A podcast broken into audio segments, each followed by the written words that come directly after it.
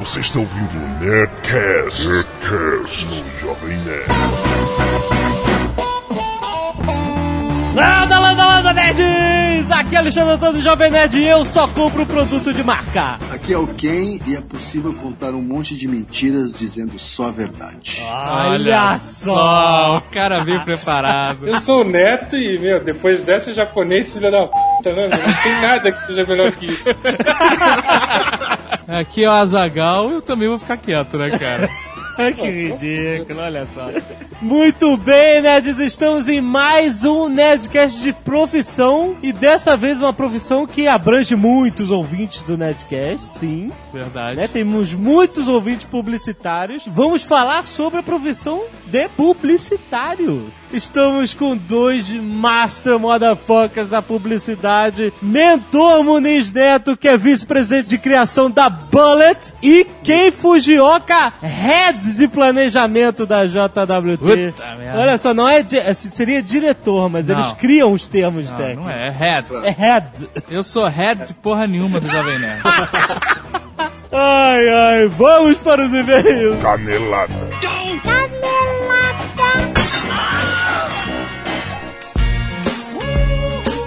E aproveitando que estamos falando de publicidade, Ah. marcas, nós temos uma excelente dica para pessoas interessadas neste universo. Tudo que você consome tem uma marca. Exato, o Jovem Nerd é uma marca. Porra! Não é?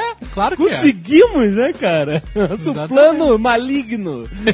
Na verdade, tem coisas que você consome que não tem marca. Tem! Muitas coisas vindo da China. Principalmente, né, cara? Exato. Mas o Dreamio, que é o que nós queremos apresentar, Dreamio. Dreamio vem de Dream, Ah, né? Então, rapaz. Dreamio é uma rede social de marcas. Olha só. Como é que funciona? Você entra lá e já tem 6 mil marcas cadastradas. E cada marca tem uma página. Certo. E nessa página tem tudo sobre a marca. Tem vídeos, fotos, hot sites, o que aconteceu, tudo que as pessoas tweetam sobre essa marca, ele indexa lá. Ah, legal. Então é tipo comunidade em volta dessa marca. Certo. E você se cadastra no site e você pode ir adicionando as marcas que você acha foda. Adoro o Jovem Nerd. Jovem Nerd está lá. No Dreamio, quem faz essa parada das marcas é a pessoa, é você. É um Assim, conteúdo colaborativo. Colaborativo, exatamente. Já tem lá marcas, você pode sugerir modificações e tal. Se você tem uma empresa e quer que a sua marca esteja lá indexada, você vai lá e insere a sua marca. Pra quem está na era mobile, Hum. existe também o endereço m.dream.com que você acessa diretamente do seu celular, BlackBerry, iPhone, etc. Quando que a gente vai ter o M. Jovem Nerd? Pois é, isso é uma coisa que a gente tem que fazer, né? E eles, como são espertos, fizeram a seguinte parada. Vão sortear kit bottoms no Twitter dele. Kit Bottoms? Kit Bottoms. Falaram que fizeram sorteio no Twitter já e fez um sucesso e tal. E Bottoms são, são coisas, né, uma parada que não sai de moda, né? Não. Engraçado isso, Então, né? nós temos os Porque o bottoms. ioiô sai de moda, né? O bottom, todas as gerações curtem, né, cara? E aí o que acontece? A cada 250 nerds que adicionaram o Jovem Nerd lá no Dreamio, como a marca que gosta, Aham. eles vão sortear um kit. Corram. Que nem loucos. Eles têm slogan? Tem. Nossa marca são suas marcas. Eu, eu vou ler um pra eles. Qual? Dreamio, deixe sua marca. Ridículo. Dreamio.com. Acesse agora e conheça. Olá, meu amor! Sentiram saudade de mim? Sentiram? E da portuguesa? Olá, portuguesa! Olá, minha filha! Minha filha? Eu adoro este olá, meu amor! É para alegrar os nerds. Então vamos à leitura de e-mails, mas antes temos um recadinho. Pois, nós prometemos que a loja não queria parar. Não é senhora Jovem? No newsletter anterior, não é? É, a loja não vai parar. Quem vai parar somos nós duas. que vamos tirar mais férias. Vendemos muito, estamos com a bufunfa no bolso. E vamos ter uns dias de férias, meu amor. Então, do dia 13 a 27 de julho, o que vai acontecer, portuguesa? Vai acontecer que você pode comprar normalmente na loja, mas você não vai receber antes do dia 27 de julho. Exatamente. Porque nós estaremos aonde? Em Paris? Talvez, ninguém sabe. Vamos para um lugar que só a gente rica conhece. Depois vamos mandar as fotos. Quando voltarmos das nossas férias, meu amor. Então não se esqueçam, vocês podem comprar à vontade, mas. Elas só vão ser remetidas após o dia 27. Exatamente. Bom, muitos e-mails sobre Lost. Eu adoro este seriado, é o único que eu gosto. Ah, é, eu também. Antes de começar a ler os e-mails, o nerd Jean Tomás Rogério. Mandou um mapa no link. Abriu. Que isso? Não, não. O nerd. Abriu Antes, antes de começar a ler. Não, antes de começar a ler os e-mails. Vamos apertar no link. Não, que portuguesa. Antes de começar a ler os e-mails, o nerd Jean Tomás Rogério. Eu aperto e não nada. O, o nerd Jean mandou um Ah, link. foi. Que tem um mapa pra você navegar. Clica aí, no post tem o link do mapa. É um mapa da, da ilha de Lost. Muito divertido. Eu não estou achando divertido, não. tem, tem várias coisas aí, tem as estações, etc. Não tô conseguindo fazer subir isso aqui. That's what she Alan Felipe, 25 anos, programador, Joinville, Santa Catarina. Todos se perguntam como eles sobreviveram à queda do avião na primeira temporada. Simples, eles viajaram no tempo e espaço. Não o avião, mas os passageiros. E foram posicionados na praia, principalmente o Jack, que acorda com as pupilas dilatadas. Como assim? Feio. Porque o avião também aparece lá, o bostolhão.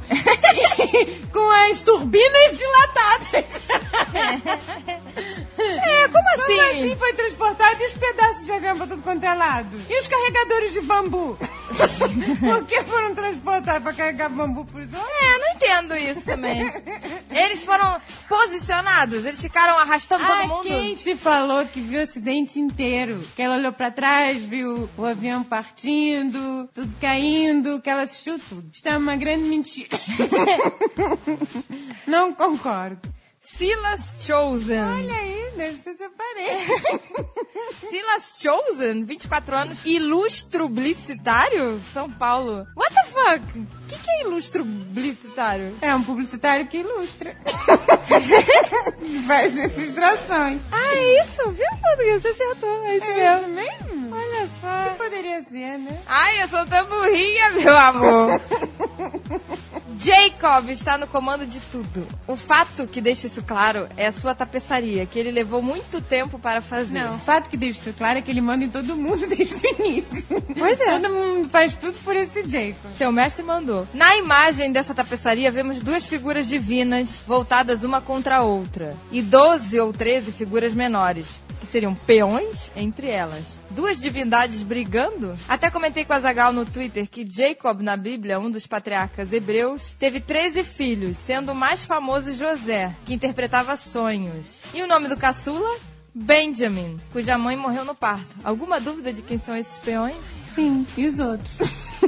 Não, mas faz sentido, né? Porque eu, eu também Você acho. falou de dois peões aí, você e o resto. Mas eu acho que o Jacob e o outro são deuses, com certeza. Que são deuses. Ué, gente, claro que são. Duas figuras Eu divinas. acho que o Jacob é o filho da Claire. Vitor Minvik Pereira, 37 anos, sacerdote. Sacerdote! Olha isto. Que diferente, amor. Temos um sacerdote que nos ouve.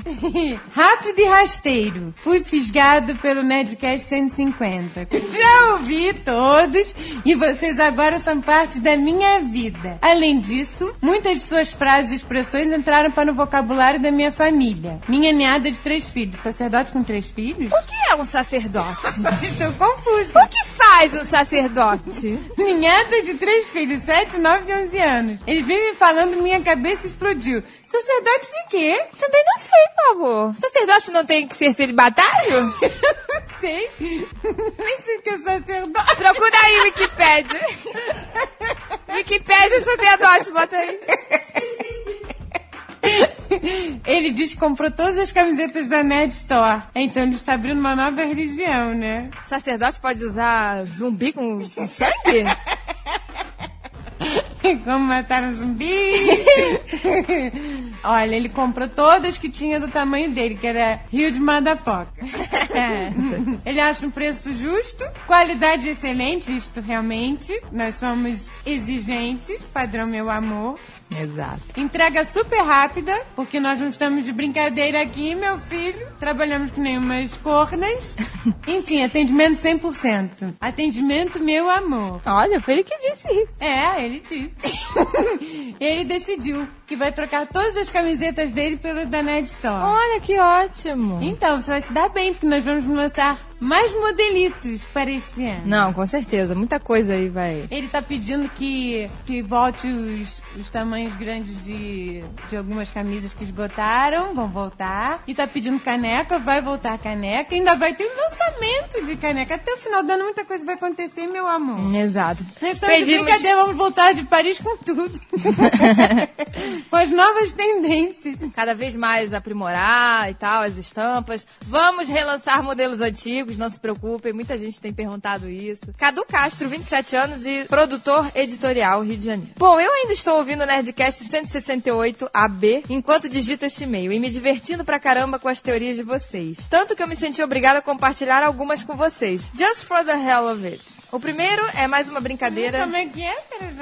Foi ele que escreveu, meu amor, não fui eu. Just for the hell of it? Just it. O primeiro é mais uma brincadeira que eu e um grupo de amigos fizemos logo após assistir o season finale de Lost. Já que a série é um mar de referências de ficção científica, religiões, etc, etc. Surgiram os seguintes pontos. Sabemos que Jacob é Jacó em inglês, o que obviamente nos fez apelidar o tal Nêmesis de Esaú. Por... É Nêmesis? É o outro cara? Ah, é o outro cara, não é? Ah, o nome daquele outro é Nemesis? O outro cara não tem nome. E por que que ele é Nemesis? O que é o Nêmesis, meu amor? e o que que é Esaú? Esaú é pra Jacu. Porque na Bíblia, Esaú é irmão de Jacó. ah, tá. Agora entendeu. A gente também nem me espera bico. Pera, mas pera, pera aí, tem mais. Araão, ou Aaron, é bisneto de Jacó, também na Bíblia. Em Lost, Aaron é neto de Christian Shepherd. Ou pastor cristão, numa forçação de barra do cara. Caraca, cara, isso tá demais.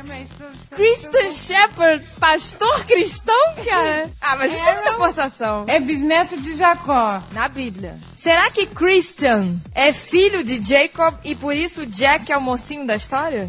Tchananã. Meu Deus, confusão. Ai, minha cabecinha deu um nó. Christian seria filho do Jacob. E Jack seria Não, neto. peraí. Christian Shepherd quer dizer pastor cristão? É. Christian quer dizer pastor? Não! Christian quer dizer cristão!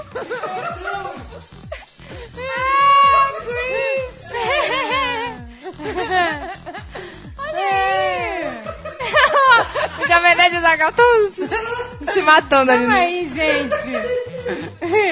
Eu só falo português, tá? E- Olha aqui. Eu não sabia que Christian era cristão. Era cristão. Cristão?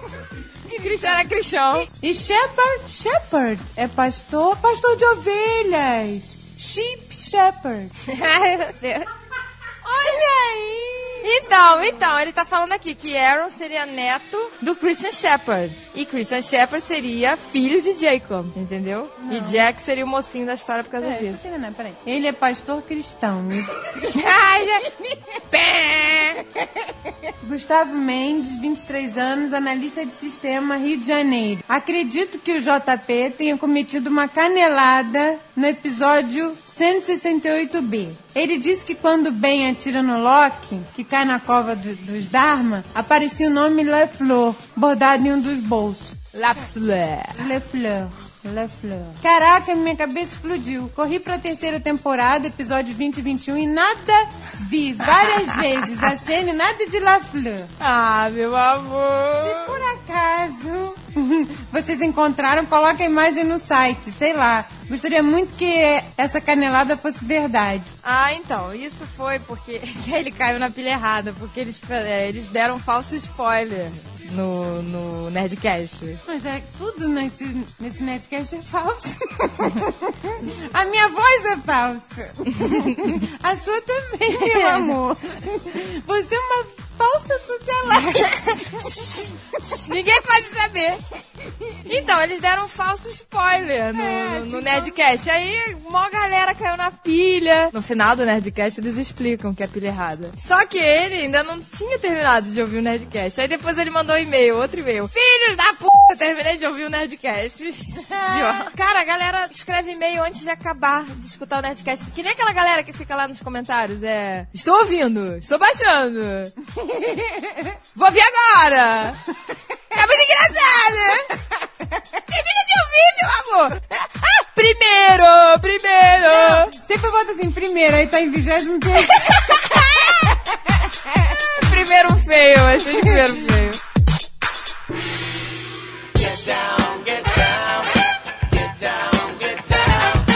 Eu tenho uma dúvida, Ah. que é a seguinte. Quer dizer, na verdade eu não tenho mais, porque já me esclareceram, mas eu tenho certeza que muita gente tem. Qual é a diferença Ah. entre um publicitário Aham. e um marqueteiro? Ah. Ah, cara. Isso explica muita coisa, hein? Na verdade, assim, é, é, marqueteiro é um termo que foi cunhado. Assim, Tá, um né? profissional de marketing. Profissional de É. marketing. E um profissional da publicidade, pronto. Não, Eu acho que a diferença principal é o salário, né?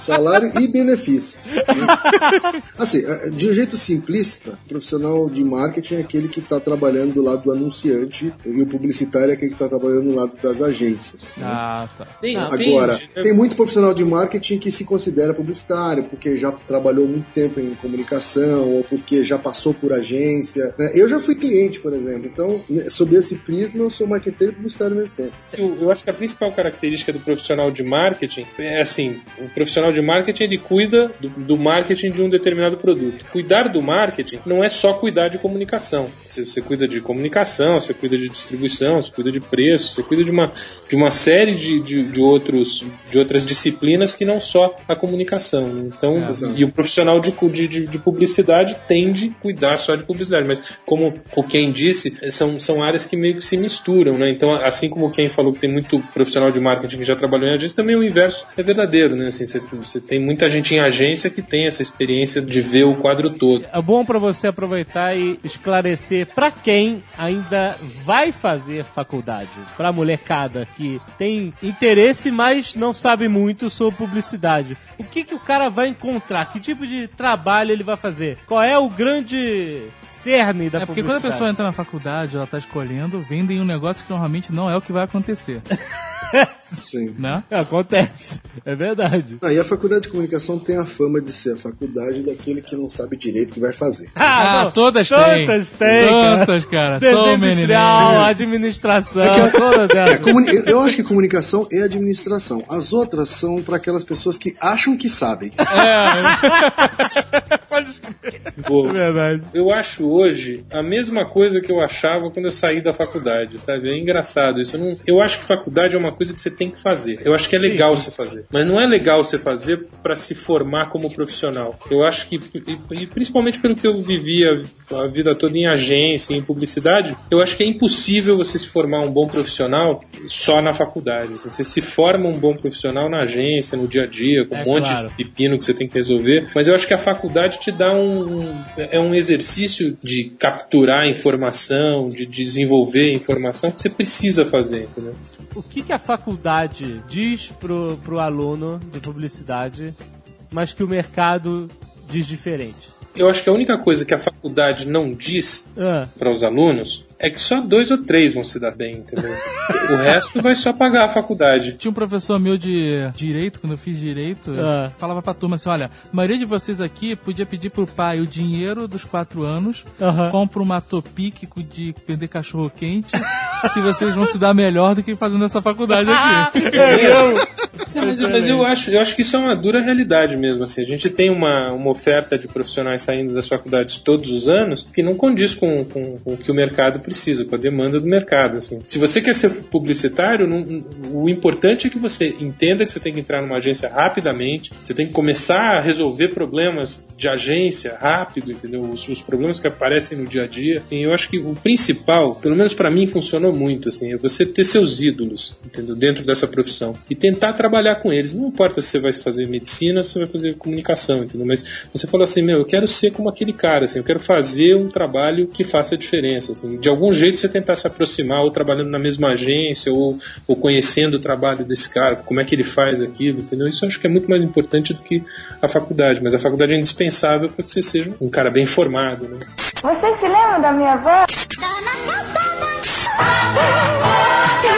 O que, que faz o bom publicitário? Cara, porra, esse, esse é foda.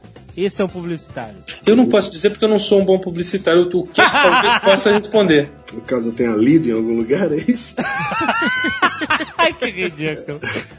Cara, essa, essa pergunta é difícil de responder. Viu? Não, mas é o quê? O cara pensar rápido, ter cultura geral para poder descobrir uma solução de comunicação fácil. Eu vou dizer um negócio para vocês que eu, que eu, eu reparei assim. Eu tô, eu tô nessa profissão há Agora eu vou soar bem velho, tá? Como se ele conseguisse Vou, soar jovem. transpirar, vou transpirar, transpirar bem velho. Tô nessa profissão há 27 anos, cara. E eu vi todo tipo de gente. E, e- e tem uma coisa que eu acho que é comum aqueles que eu vi darem certo, assim. Tem um momento da carreira que o cara entende qual que é, entendeu? Entende, é difícil de explicar. Eu não acho que é o cara que, que tem insights, que é o cara bom, entendeu? Aquele cara que tem a sacada.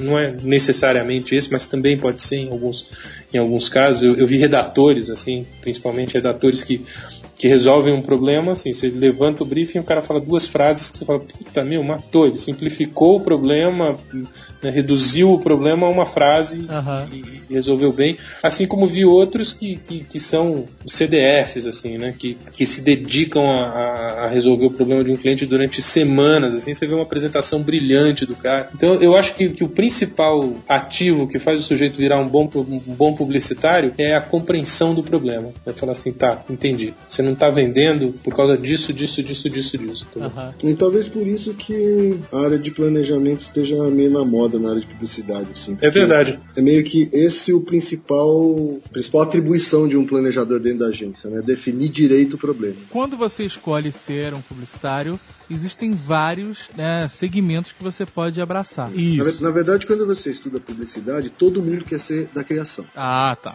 Beleza. Você Todo- parte do pressuposto que é criação. Mas o que é, É, criação? Porque todo mundo quer ser o gênio, sabe? Que Não, tem insights como o Neto falou e o cliente chega, ele fala duas coisas, levanta, pega o carro e vai embora e tá tudo O cara certo. fala, abre a boca, é, É. royal. Puta merda, é isso. É isso. É, não, mas é isso, tem essa lenda, né, do cara. Eu já, eu já ouvi falar de dois ou três publicitários que são mega, uber famosos, Ah. assim, entendeu? Quem trabalhou com eles diz assim: não, o cara pega e puxa um papelzinho do bolso, cara. Ele abre o papelzinho e lê aquela frase. Eu nunca vi isso acontecer, entendeu? mas eu sempre ouvi essa lenda, assim, que tem Ah. um publicitário que puxa um papelzinho do bolso e que resolve o problema, entendeu? De uma ideia que ele teve no meio da noite, né? Isso, num sonho, né? Dorme com um bloquinho na cabeceira, né, pra anotar os sonhos. Na, na faculdade todo mundo quer ser criação, por quê? Primeiro, por um desconhecimento mesmo, assim. Criação é meio que sinônimo de publicidade na cabeça de alguém que ainda não conhece a área. Certo. E segundo, porque acho que ainda existe, um, um, inegavelmente, assim, um glamour em cima dessa, de- dessa função, né, Neto? Não sei se você concorda. aí. Você que trilhou a área de criação a vida inteira. Eu, eu acho que tem esse- essa sensação mesmo de que o cara que trabalha em criação é o cara que tem um insight final, assim. sabe? Atenção, palmas pra ele, porque ele deu a é o palavra. que faz o final. gol, né? É o cara que faz É. o gol. Não, porque É. teoricamente seria o cara que teve aquela ideia e ninguém mais poderia substituir. É. Mas é, é como e e essa analogia do gol é boa porque assim é como é como no futebol leva um certo tempo pra você admirar o sujeito que mata bem uma bola ou que bota o atacante na cara do gol, né? Geralmente quem não conhece muito de futebol fala assim ah pô o cara fez o gol o cara é bom, mas não é né? Tem uma história por trás ali. Você se lembra da minha avó? Basicamente, se você quer trabalhar em publicidade hoje, dentro de uma agência, acho que tem cinco áreas. Né? Você pode trabalhar em criação, pode trabalhar em mídia, pode trabalhar em planejamento, pode tra- trabalhar em atendimento ou pode trabalhar em, em- em produção. Dentre todas essas, produção, atenção, é o mais corno de todos. É o que passa mais noites em casa. Ah, então, é. isso que eu queria dizer. Esse é o corno. porque é tá verdade. trabalhando em vez de Não, em mas é muito simples. A explicação é muito simples. É porque ele está na ponta final da cadeia alimentar. né? Exato. Quer dizer, é da produção que o trabalho é entregue para os veículos, onde os anúncios vão ser veiculados, etc. Portanto, está estrangulado nele o último prazo. O projeto começa sempre no planejamento, é isso ou não? Ba- Basicamente, o cliente tem uma necessidade e, e precisa fazer o contato com a agência. Essa- esse, esse primeiro contato, esse- quando, quando nasce o job dentro da agência, quando o trabalho começa, acontece no atendimento. Então, é o atendimento que vai lá e, e recebe essas, essas primeiras informações e traz essas informações para dentro da agência. Normalmente são mulheres gostosas que fazem o atendimento.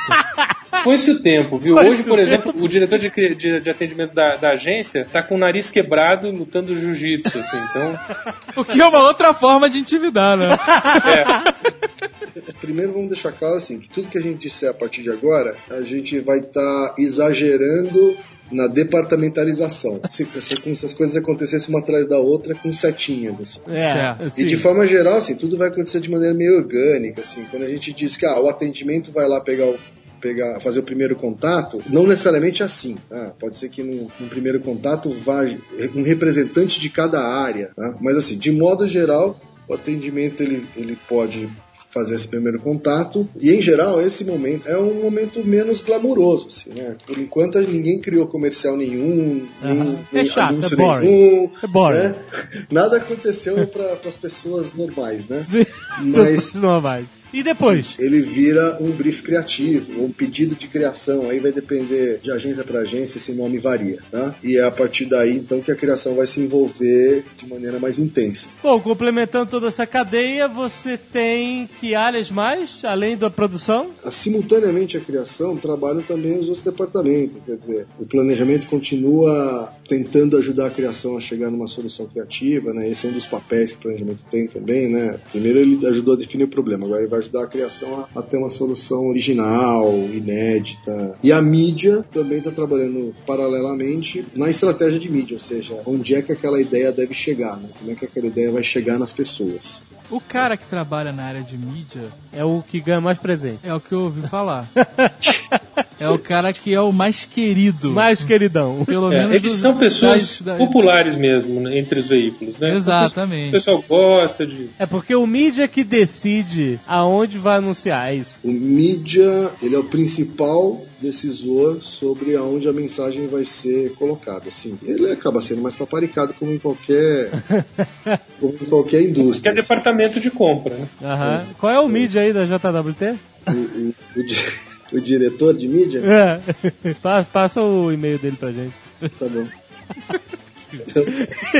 Olha, olha só, a gente não tem departamento de mídia. Não? Não. Olha só. É, E fala com quem? Fala contigo mesmo?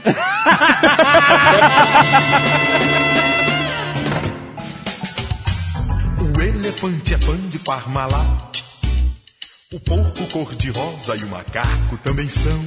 O panda e a vaquinha só querem Parmalat. Assim como a foquinha, o ursinho e o leão.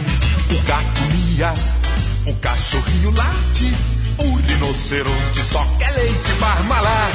Mantenha o seu filhote forte, vamos lá. Trate seus bichinhos com amor e Parmalat.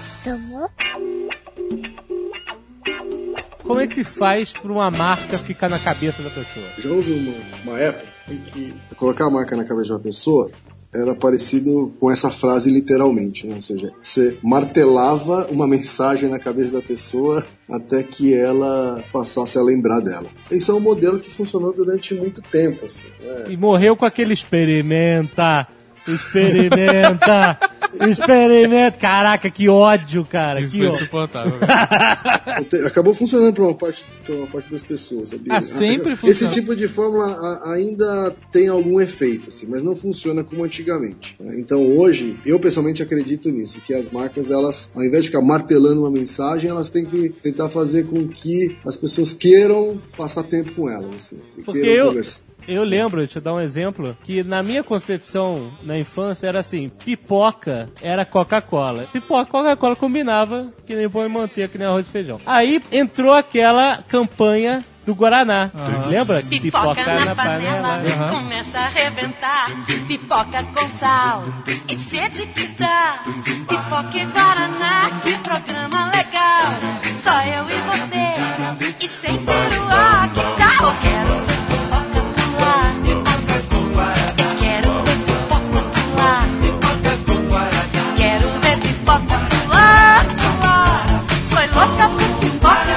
Antártica, este é o sabor. Genial. E a partir disso, de- de- desse momento, eu, ingênuo, comecei a acreditar que realmente a Guaraná era, tinha mais a ver com pipoca. Foi na mosca. E por muitos anos era só pipoca com Guaraná. Pra mim, Guaraná sempre foi com suco de caju. Que? Goiabada ser Exatamente. Mas isso que você falou sobre marca é uma, é uma coisa que, eu, que, que é a maneira com que as pessoas estão se relacionando com, com as marcas, né? Eu acho que cada produto tem hoje um valor de experiência para o consumidor, de convívio com o consumidor, que é muito mais importante do que qualquer outra coisa. É a tua história da pipoca com Guaraná. Opa, como é que é? Pipoca com Guaraná? Eu vou tomar pipoca. Deixa eu experimentar. É legal, entendeu? Porque se não fosse legal, você não ia, você não, ia ter mudado também, entendeu? Tem esse componente. tem- é, se, a, se a mensagem não tiver uma natureza verdadeira, ela cai no vazio. Eu acho que isso é a grande importância da comunicação de hoje. Assim, não adianta você querer fazer como você fazia no passado, tentar impor ali e imaginar que o cara vai falar: ah, opa, é para ir no supermercado e é para comprar esse sabão em pó. Ah, sim, senhor. Não existe mais isso. Porque o cara que tá na outra ponta, que afinal de contas é o cara que paga no final, né? esse cara se preocupa muito menos com a marca do que se preocupava no passado. né? Hoje, hoje em dia é muito mais importante eu ser, eu ser exclusivo, assim, eu ter as a, a minha relação com as marcas, as marcas me tratarem bem, do que eu dizer que eu tenho um sabão em pó tal, ou jeans tal, ou carro tal, né? Você se lembra da minha avó? Tenho uma dúvida sobre concorrência, porque eu vejo que lá fora acontece muita briga de concorrência e usar até filme de propaganda pra bater no outro, tipo a Pepsi botar o molequinho subindo na lata de Coca-Cola pra ter altura pra apertar o botãozinho da Pepsi naquela Não, eu máquina. lembro de uma propaganda que aquelas máquinas de, de lata, né? Ah. Tinha uma da Coca-Cola, uma da Pepsi do lado do outro, e as duas máquinas se transformavam em robôs, tipo Transformers. Transformers, e saíam na porrada. Quer dizer, e aqui no Brasil a gente não vê muito isso. Existe alguma legislação? Ou todo mundo fica meio com dedos pra não parar no tribunal? Como é que funciona isso? Na verdade, assim, a publicidade aqui no Brasil ela é autorregulamentada. Ou Aham. seja, a própria indústria de publicidade criou um, um órgão, que é o CONAR, que regula a própria indústria. E ela segue algumas diretrizes. O CONAR pode aplicar multas? Ela não aplica multas, ela, ela é autorregulamentação. Então o que ela faz é dar recomendações, dar parecer Aham. e recomendação. Só que como ela é uma instituição formada pelo, pela própria, pelos próprios publicitários, as recomendações são quase que sempre seguidas. Certo. né? É um órgão que foi criado pelos publicitários, não faz sentido se, se não for desse jeito. Certo. Entre as diretrizes que, que regem hoje a publicidade brasileira está a não comparação explícita entre marcas. Ah, entendi. E também existe uma legislação que também eh, atrapalha na hora que você quer citar outra marca né, num comercial que é seu, porque você não tem direito sobre a tua marca, então como é que você cita a marca do seu concorrente num comercial que é seu? Sim, tem uma série de, de coisas que fazem com que na publicidade brasileira não haja esse tipo de comparação. E depois tem uma outra coisa também que limita o que a gente pode falar, que é o Código de Defesa do Consumidor, que é muito, muito, muito bacana no Brasil. O quem não pode fazer propaganda de um veículo e falar assim, esse aqui é o melhor carro. Porque, por exemplo, nesse negócio de um brigar com o outro, tem uma foto famosa na internet, talvez vocês saibam mais do que eu, que é da Audi da BMW. Vocês conhecem essa? O outdoor branco e o outdoor preto. É, porque um tem, do de um lado da rua tem um outdoor branco da Audi falando sua vez, BMW. Do outro lado da rua tem um outdoor da BMW preto escrito checkmate. Com a foto do carro, é Com a- importante dizer sim, isso. com a foto né? dos carros, Outdoor sim. branco não Não, significa não, não, nada. é. Cada um apresentou o seu carro. Não, não, e um mega outdoor, não. O, o da BMW é muito maior, né? Deixa, o- deixa o da Audi pequenininho do lado. assim. Exato, né? Então, quer dizer, parece que foi uma resposta O que, o que você não conseguiu passar é que o outdoor da Audi tinha o carro deles que eles consideraram fodástico. Sim. E eles falaram, e agora? BMW, o que você vai fazer? Sua vez. E aí, E aí, toma. checkmate. aí parece mais interessante do que um outdoor É, branco não- e um preto não- ninguém- simplesmente. Eles não estão citando, né? Quer dizer, na verdade a Audi citou o BMW, né? Aham. Mas ah, é meio que uma provocação mais, mais light, né? Sim. Isso aqui no Brasil acontece, não acontece? Teve a campanha lá que a Guaraná começou a falar da Coca-Cola assim, onde é que pergunta pra eles onde nasce a fruta deles, né? Um negocinho. Até aí pode. Não tem problema, né? Essa campanha de. Ah, deu problema. Saiu do ar, não saiu quem? Sim, que eu, que eu me lembre sim, eles tiveram que tirar do ar porque eles estavam. Porque o, o Conar julgou que eles estavam induzindo o consumidor a tirar conclusões erradas. Né? Mas às vezes é até parte da, da estratégia, né? Cê tem- eu tenho pouco dinheiro de. Obviamente eu não concordo com a estratégia, mas tem muita gente que usa. Assim, eu tenho pouco dinheiro para veicular. Eu não vou conseguir veicular durante um determinado período uma campanha. Então eu faço alguma coisa que eu tenho certeza que vai criar um- um- uma história, entendeu? Que vai ser tirado do ar, que Aham. vai dar notícia em jornal, entendeu? Para conseguir chamar atenção para minha marca, né? Não sei até que ponto é. Eu não, eu não faria isso, mas tem muita gente que faz. Vocês se lembram da minha avó? Eu, queria perguntar um negócio seguinte. As, as empresas de cerveja têm uma fórmula de comercial Aham. que é gotículas e mulheres seminuas, Sim. né? Sei. Sempre, é o que dá certo. Você É. pode botar pagodeiro, sambista, o que for. O que funciona são gotículas e mulheres seminuas. As gotículas são importantes. São, É, se você combinar as gotículas sobre as mulheres seminuas, Porra! Aí Então vende faz- que nem água. Aí- Aí vende que nem cerveja. Mas a sociedade e as senhoras virgens católicas sempre querem impedir esse tipo de propaganda. Aham. E o Conar fala não, e nisso não pode mexer, as mulheres seminuas e as gotículas. Ou as companhias de cerveja botam e falam, a gente não tem como não fazer propaganda sem ser desse jeito, porque existe uma briga aí. É, Mas teve uma época que foi proibido. Foi, mas, foi, mas não foi. Não, não, mas calma. Como é que foi? existe uma legislação ah, específica a respeito de bebida alcoólica, assim como existe em relação ao cigarro. Aham. E a- essa legislação é lei, não, não tem a ver com o CONAR. Ela restringe a, cerveja de uma série de coisas na propaganda. Tá? Aqui no Brasil, por exemplo. Você não pode mostrar pessoas tomando cerveja. Não Certo. sei se vocês já perceberam, mas. Não, todo mundo só segura sorri e segura o copo, é. Segura o copo, pode chegar perto da boca, mas não pode tomar. Só, o- só o pagodinho que tomava. Olha É só. O que a gente chama de drinking shot, né? O drinking shot, que era o clássico da categoria de bebidas até alguns anos atrás, é proibido hoje na, em bebida alcoólica. Que era aquele. É, porque eu lembro que tinha. Eu lembro que teve uma propaganda que era um estádio de futebol e apareceu um, no telão, na hora do intervalo, o cara bebendo e os efeitos sonoros dos goles É, não, sim. me davam vontade de beber cerveja. Eu odeio cerveja. Mas eu tinha uma, dava uma vontade. Pô, isso deve ser bom, Cara, cara. você é muito influenciável, impressionante. Mas, Mas é eles causa fazem de, de, propósito. É por causa de gente influenciável como você, Alexandre, que a gente sobrevive.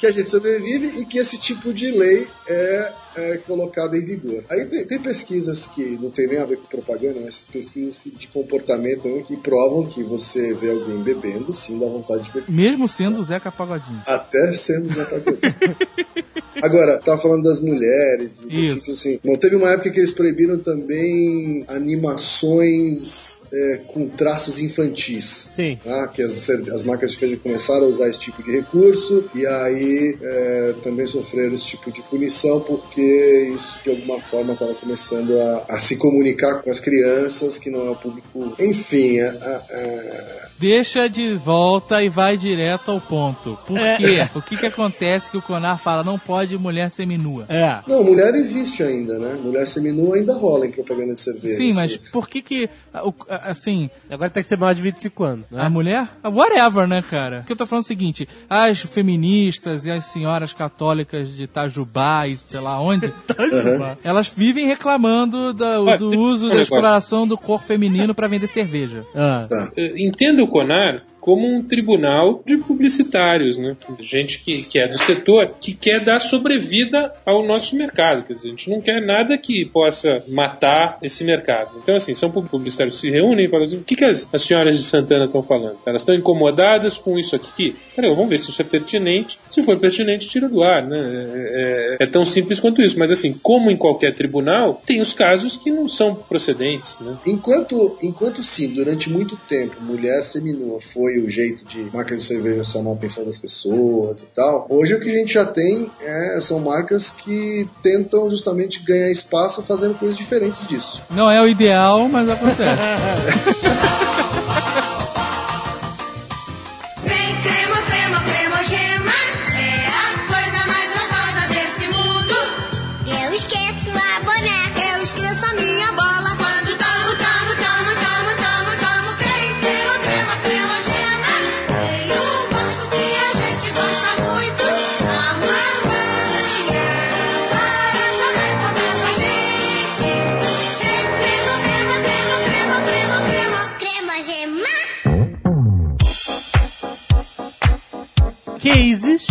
histórias engraçadas de experiências de vocês e do universo da publicidade. As pessoas têm curiosidade sobre isso, os cases famosos e tal, que às vezes são muito famosos no ramo da publicidade, mas no público geral não conhece, entendeu? É- Esse do BMW, bem legal e pouca gente conhece, né? Sabe um case interessante que, Ah. que eu vi quando a gente foi lá no GP ano passado, no grupo de planejamento? Ah. Era um case da EA, EA Do Sports Tiger Woods. e do Tiger Woods, exatamente. Aham.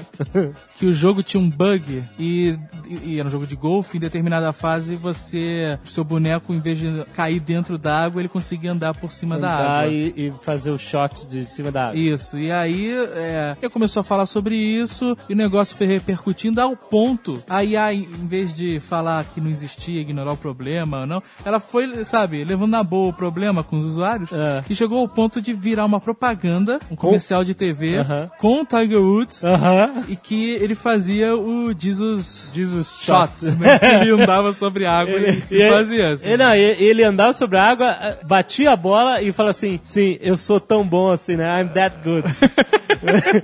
Eu acho que um case, um case da, da agência que todo mundo conhece, porque seja a história do iPod no palito, né? Que foi Boa, uma- pode não falir. uma, uma campanha grande que a gente fez no ano passado e que teve um monte de histórias engraçadas, assim, né? Desde o processo de aprovação, né? De colocar o, o iPod dentro de um sorvete. Pois é, como é que foi isso, cara? Assim, a viabilidade técnica disso. Primeira pergunta deve ter sido: dá pra colocar um iPod no sorvete? Essa história é engraçada, porque assim, quando a gente começou a, a fazer o projeto, né, no, no ano anterior, até porque foi um ano de produção, nossa. a gente tinha três, três opções. Hoje a gente fazia o que todo ano se fazia, né, pra que bom, todo verão era a mesma promoção, você achava o palito premiado e Isso. tal, e ganhava um picolé. Aham. né? E a gente fez três opções dentro da agência, a gente levou pro cliente três opções, e a iPod no palito era uma dessas opções, que a gente não tinha nem visto a viabilidade, nem visto se era possível, porque a gente ach- achava que o cliente não ia topar, né? Porque era, era muito diferente do que ele estava fazendo e tal. E quando a gente apresentou, a gente até falou: olha, a gente não sabe se dá para fazer isso aí. A gente só achou que é legal. Se der para fazer, é bacana. E o cliente ignorou as outras opções. Ele falou: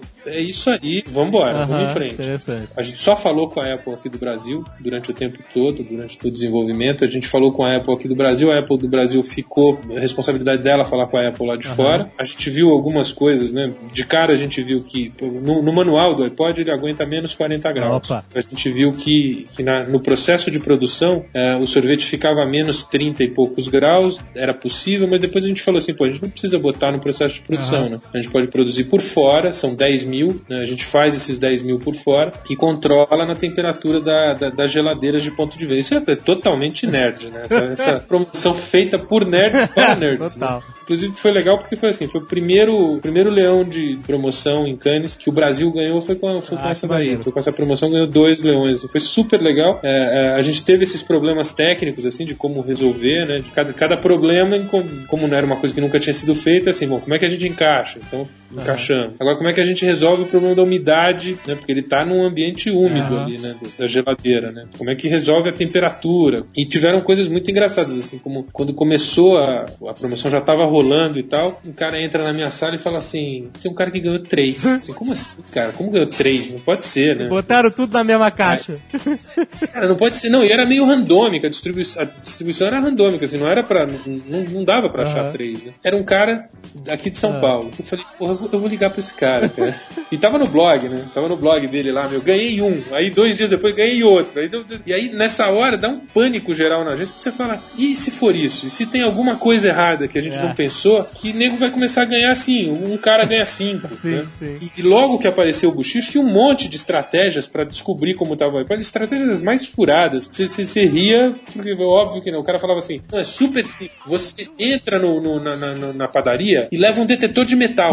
um detetor de metal dentro da, da geladeira, mas assim, a geladeira é de metal. Exato, exato. Mas o iPod ele ficava dentro do sorvete mesmo? picolé. Na verdade, a gente fez um protótipo que tinha exatamente o mesmo formato do picolé, que era a caixa dele, né? Ele ficava dentro desse protótipo. E se você e quando ela, a gente fez numa, numa, num material plástico e quando congelava ele ficava com a mesma textura do, do, do picolé. Então Ah. era, era, era realmente impossível de você Não, mas o descobrir. picolé todo era de plástico, é isso? Na verdade, assim, você comprava o picolé, abria, não tinha picolé, tinha só o iPod. Aí você ligava para um 0800, a gente entregava na sua casa o carregador, o fone de ouvido e um picolé. Você comprou um picolé. Excelente. Mas a, a minha dúvida é que esse plástico ele assumia a textura e densidade de um sorvete, de um picolé. Pra você ter uma ideia, assim, o ponto de equilíbrio era o mesmo. Se você equilibrasse um picolé no dedo sem o iPod e com o iPod, você, você botava o dedo no mesmo ponto. Ah, ponto de gravidade, sim, centro de gravidade. E, e o peso também, né? Tinha que ser o mesmo. O peso era o mesmo, o tamanho era o mesmo, ele era exatamente igual. Então assim. não Tanto tinha é que- esse negócio de botar contra a luz e qualquer coisa, ainda é Não. Apertar o. o- Apertar. Não, a- a- apertando não dava. O- Tem um jeito que dá. né? Na, Ah, é? na época a gente sabia que se o cara chegasse no ponto de venda e quebrasse um picolé, tinha um que ele não ia conseguir quebrar, que era o, que, que era o do iPod. Mas, é- Caraca, mas é é um uma. método destrutivo foda, né? Porra. É, mas aí aí não vale, né? Porque assim, aí qualquer mecânica vai pro espaço. E também tinha uma outra coisa, né? Que foram 10 mil picolés em 100 mil pontos de venda. Aham. Ao longo de três meses. Aham. Então, se você fizer a conta, a gente fez a conta aqui assim: o cara tinha que sair em São Paulo, quebrando todos os picolés da padaria, e ia levar 3, 4 dias pra ele encontrar um. Entendeu? Sim, E- exato. você não consegue fazer isso. dá, né? Porque antes você vai pra cadeia. Porra! É. Um quebrador de picolé, a solta. E aí eu liguei pra, pra esse cara que ganhou três, assim, eu falei pra ele, cara, me conta como é que foi. Como? né?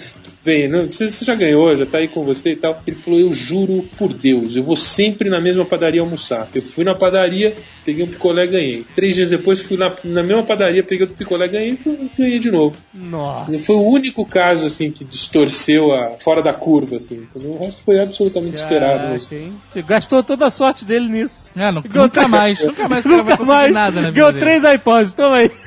Vocês se lembram da minha avó? Mas você sabe que em promoção a gente, a gente tem, tinha, agora a gente não tem mais, a gente tinha durante muito tempo contratados caras que eram profissionais de promoção, entendeu? Quando a gente descobria que ele era profissional de promoção, a gente contratava e, e- e ele virava meio consultor da agência. Como assim, profissional de promoção? É, cara, tem. tem o, o, o mundo é cruel, velho. Tem cara que vive de promoção. Assim. Caça- É, é que nem o cara que vai no um. cassino pra tentar contar as cartas. É, É, era, era o é. ca- esse era o de vocês. E, sabe essas promoções de rádio? Ligue agora e ganhe tal coisa? Um cara que tem estrutura em casa, assim, com vários telefones, Ah, com um negócio de madeira, eu, eu já vi foto disso, eu não botava uma fé, cara. O cara tem assim, 30 telefones, liga pra ele, deixa no redial e, deixa, e, e tem um treco de madeira que ele abaixa assim, clica o redial em todos os telefones, sabe? Caraca, Pra- que Pra doença. conseguir ser o primeiro ali. Ah, tem de tudo, cara. Então, então a gente usava esses caras pro bem, né? Falava assim, meu, quando a gente criava uma promoção, a gente submetia a ele, falava, fala aí, como é que você vai burlar o regulamento? O cara falava, ó, tem um furo aqui, ó, dá pra fazer por aqui. puta, genial. Muito bom, cara. É um hacker, né? De promoção. É, hacker de promoção. Vocês se lembram da minha avó? Tem um comercial rolando agora na TV, na época da publicação deste podcast, que é do Ford Fusion, que eu acho espetacular porque tem minha música preferida do ACDC, que os Ah, nerds é sabem que eu adoro. Tchá! Tcharará! Tchará! Eles gostam que eu faço isso. Churubilu! A fama subindo a cabeça do Jovem Nerd. Mas as pessoas pedem. Olha só, o povo pede, ele atende. O povo pede. Dá pra fazer de novo? Eu gostei muito, eu também queria ouvir de novo. Ah, vocês vão ouvir aí. né? Não, não, tem que fazer, os caras estão pedindo. Tá bom, tá bom. Tchá. Tcharará. Tcharará. Que coisa horrível, cara. Eu gosto da parte do Tchurubirubirubá. Ai, meu Deus do céu. Acho que eu não gosto de parte nenhuma, né? Eu compartilho da sua opinião. Mas então, quando eu ouvi isso, tocou meu alarme na TV. O que, que tá acontecendo? Esse sim. E tem uma história interessante por trás disso, né? Porque essa campanha é da tua agência. Quem? É, é, sim, sim. Criada pelo Fábio Brandão. texto é muito. O texto é genial, o negócio de onde você se vê daqui a cinco anos e tal, o cara se vê casado com mulher, todo mundo já viu, tá na TV e tem no YouTube. Mas ó, tem uma história interessante sobre essa música do ACDC, porque o ACDC nunca vendeu música pra comercial nenhum na vida. É, é é verdade, assim. Esse DC nunca tinha comercializado os direitos de uso de uma música deles para uma propaganda. A primeira vez que aconteceu foi para esse comercial no Brasil. Comercial é, bra- por- é brasileiro, só Brasil. Comercial brasileiro que está sendo veiculado só no Brasil e foi a primeira vez que esse DC liberou os direitos de uso de uma música deles, obviamente que sem nenhum direito de regravar parte nenhuma, quer dizer, a- a- a- o riff da guitarra é o original, né? É a faixa original deles. Mas como é que vocês convenceram o cara do, do ACDC, os caras? Você chegou lá, descolado, ele falou, não acredito. não sabia que no Brasil tinha um cara tão descolado, vai ser... Pode fazer, à vontade. É, quem me dera. É, é, na, na verdade, é uma negociação comercial aí. Você conversa com a editora que detém os direitos, e aí o artista é consultado. É claro que eles quiseram conhecer o roteiro do filme, eles sabiam exatamente qual era o comercial que ia ser veiculado, onde a música ia entrar, de que forma, e aí aprovaram numa boa. Ficou bom, parabéns, cara. Ficou um mega trabalho. Adorei. Valeu.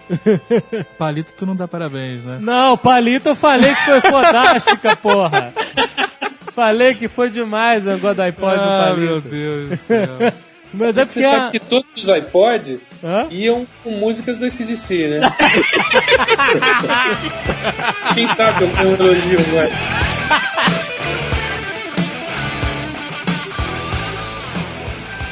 Quem matou Odete Roit? Não é pra falar.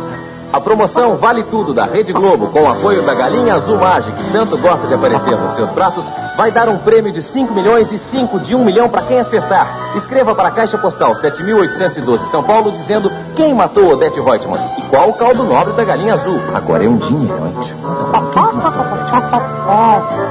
Não diga. Caldo mágico, o caldo nobre da galinha azul. Ao longo do tempo a gente sempre fez muita pesquisa para saber o prêmio que o, que o cara quer ganhar, né? E o cliente quer um prêmio mais criativo e tal, mas qualquer pesquisa que você faça dá sempre casa e carro. né? São as duas coisas. Mais desejada. É, din- Tá dinheiro, aí o e Silvio Santos que Porra! não tá fazendo, né, cara? É, não é novidade pra ninguém, né? tá- não tá brincando ele em serviço, né, Nunca cara? esteve, né, cara? A gente já fez muita promoção dando carro como prêmio, Aham. e é uma coisa que a gente até brinca na agência, assim, porque via de regra, você dá carro como prêmio, é difícil chegar o carro no, no- no- no cara, no, no- no ganhador, entendeu? É mesmo? Que? Você fala pro cara que ele ganhou, ele vibra, é legal, bacana e tal. Se não, ele quer que você venda o carro pra ele. É, Ele quer o dinheiro. Porque normalmente essas promoções que dão carro, quem é que tá pagando esse carro? É, é a fábrica? Ela, ela cede o carro? Então faz, você menciona o meu nome, diz que o prêmio é meu e toma aí o carro. Quem dá o carro é quem tá falando que dá o carro mesmo, compra o carro normalmente. Tem inclusive legislação pra isso também, né? É mais uma das proteções aí que tem o- consumidor quando participa de promoção no Brasil. Vocês se lembram da minha avó? A gente fez um trabalho para Johnson Johnson que foi criar um produto novo. Vocês criaram, assim, um produto do nada, assim, do zero?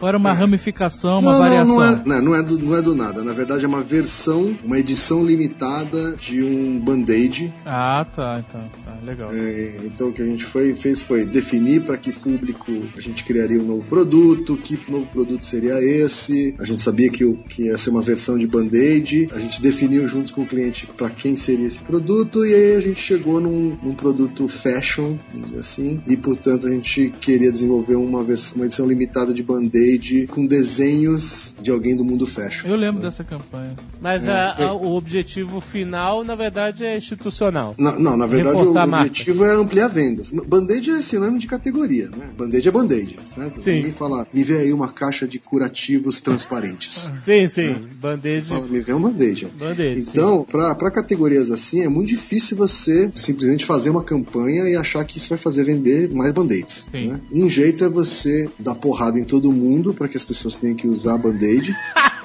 Que seria uma campanha interessantíssima. Sensacional. mas que o cliente dificilmente aprovaria. Esse produto aí, fashion, voltado para esse público que é ligado nessas coisas, assim, a gente fechou um- uma parceria com o Alexandre Redkovic, né? que é Ah, um- sempre ele.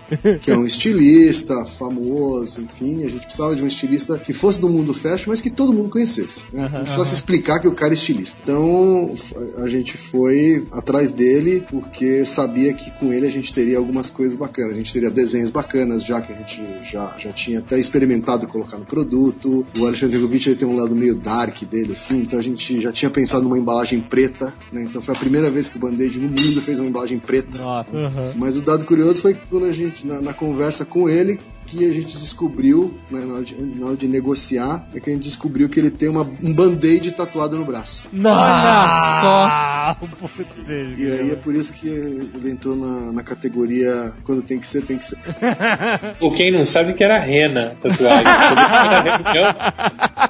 Esse negócio de licenciamento vende mesmo, vende pra cacete. Quando você empresta a reputação de um Transformers, ou seja lá o que for do Batman. Jovem Nerd, as- será que funcionaria? Do Jovem Nerd. do Ó. Jovem Band-Aid. Nerd. E associa isso à sua marca, Aham. né, você tá pegando emprestado a reputação. É, é verdade. né? E em geral para conversar com o público daquela marca. Então, assim, Band-Aid não necessariamente fala com o público infantil, mas Transformers sim. Então, vou associar a minha marca dele para me aproximar desse público. Se eu quiser me aproximar do público nerd, sem dúvida nenhuma, a melhor marca é o Jovem Nerd. Olha, Olha só! Dito por, por um profissional da área. Um grande Eu profissional. espero que quem esteja ouvindo isso esteja atento. Sim, é verdade. Vocês se lembram da minha avó? A gente fez uma, uma campanha no ano passado com, com o Birubiru para Coca-Cola. O Birubiru é um, um jogador aposentado. A cara, Eu a lembro, cara de eu não eu sei lembro. do que você tá falando. Eu lembro do. Biro, eu lembro. Eu lembro da campanha.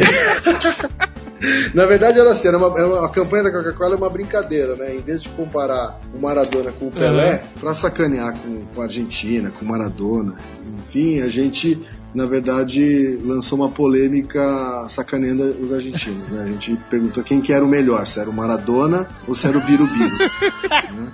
Incentivando os brasileiros a votar no Birubiru. Você, né? você classificou o Maradona em outra escala, né? De jogador. Exatamente.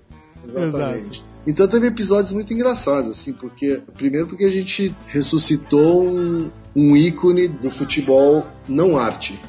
Né? Que, é o, que é o Birubiru, que é um jogador do Corinthians, aposentado do Corinthians, enfim, nunca foi pra Copa do Mundo, né? nunca teve nenhuma conquista muito importante, era é, justamente aquilo que a gente precisava pra sacanear com o Maradona. e um dos episódios mais simbólicos dessa campanha foi quando a gente teve que convencer o Maradona a aceitar a campanha, né? Nossa. porque embora se fosse uma, uma campanha que estava sacaneando com o Maradona e com os argentinos, a gente precisava da autorização por escrito do Maradona para veicular Claro. a campanha. Você tinha a intenção de colocar ele em filme? Não, não, desde o começo não, porque a gente sabia que isso encareceria muito Ah, a tá. produção, cachê em produção, os prazos seriam muito mais complicados, né? E a gente tinha que colocar a campanha logo no ar. Então, desde o começo a gente pensou numa produção de animação. Com a cara das Onde a pessoas. gente a- aplicava, é, a gente aplicou a cabeça do Maradona né, num corpo animado, assim. Mas mesmo assim a gente tinha que pedir autorização, tinha que, tinha que ter autorização Claro. dele, né? Então tivemos que ir até a Argentina e negociamos com, com o empresário dele e, e a gente teve que montar para ele um, um vídeo explicando que a campanha na verdade era uma homenagem aos uma homenagem ao Maradona, a, a importância que ele teve no futebol. Não! É uma coisa que era evidente que ele era melhor que o Birubiru. Era evidente, é, parece que era, parecia que era sacanagem, mas na verdade era uma homenagem. É. Eu não sei se ele só fez vistas grossas e, e topou porque, enfim, tinha cachê envolvido ou, ou se ele acreditou na história. Ou talvez ele, ele saiba que o Birubiru é melhor que ele. É uma possibilidade Ele real. sabe. Ele sabe. No fundo ele sabe. Vocês se lembram da minha voz? Vocês querem fazer jabazoides para alguma coisa? Arroba quem Fujioka. excelente, excelente. No Twitter é arroba neto. E, e se você quiser saber o que, que rola em promoção e tal, a gente tem o blog da agência que é Bullet, né? B-U-L-L-E-T, bullet.updateordie.com. A gente E Excelente. tem um, um- um podcast também da Bullet. Tem o podcast da Bullet, que é o Podbillet, que entra no ar toda, toda quase quarta-feira. Excelente. Ah, eu tenho jabá, feira. lembrei, lembrei. Ó. Então, tem o Twitter, que é o arroba quem Fujioka, com JK. E tem o Siga Seu Time. Ah, olha, já pode falar. Siga seu time.com.br, que tá em modo beta. nunca Então, tire do modo beta. É, e ele vai entrar em modo beta em várias outras plataformas também em breve. Excelente. Mas, Neto, eu tenho uma dúvida. Lá vem, cara. É sério, uma Manda. dúvida tá me corroendo aqui o Nerdcast inteiro. O seu primeiro nome é Mentor? É, eu sofro desse mal, cara. É, é Eu mesmo? Não só o meu primeiro nome é mentor, como o nome do meu pai era mentor, e o meu avô era mentor, por isso neto. Ah, Aí, sim, claro. Imagina o que é uma criança chamar mentor. né?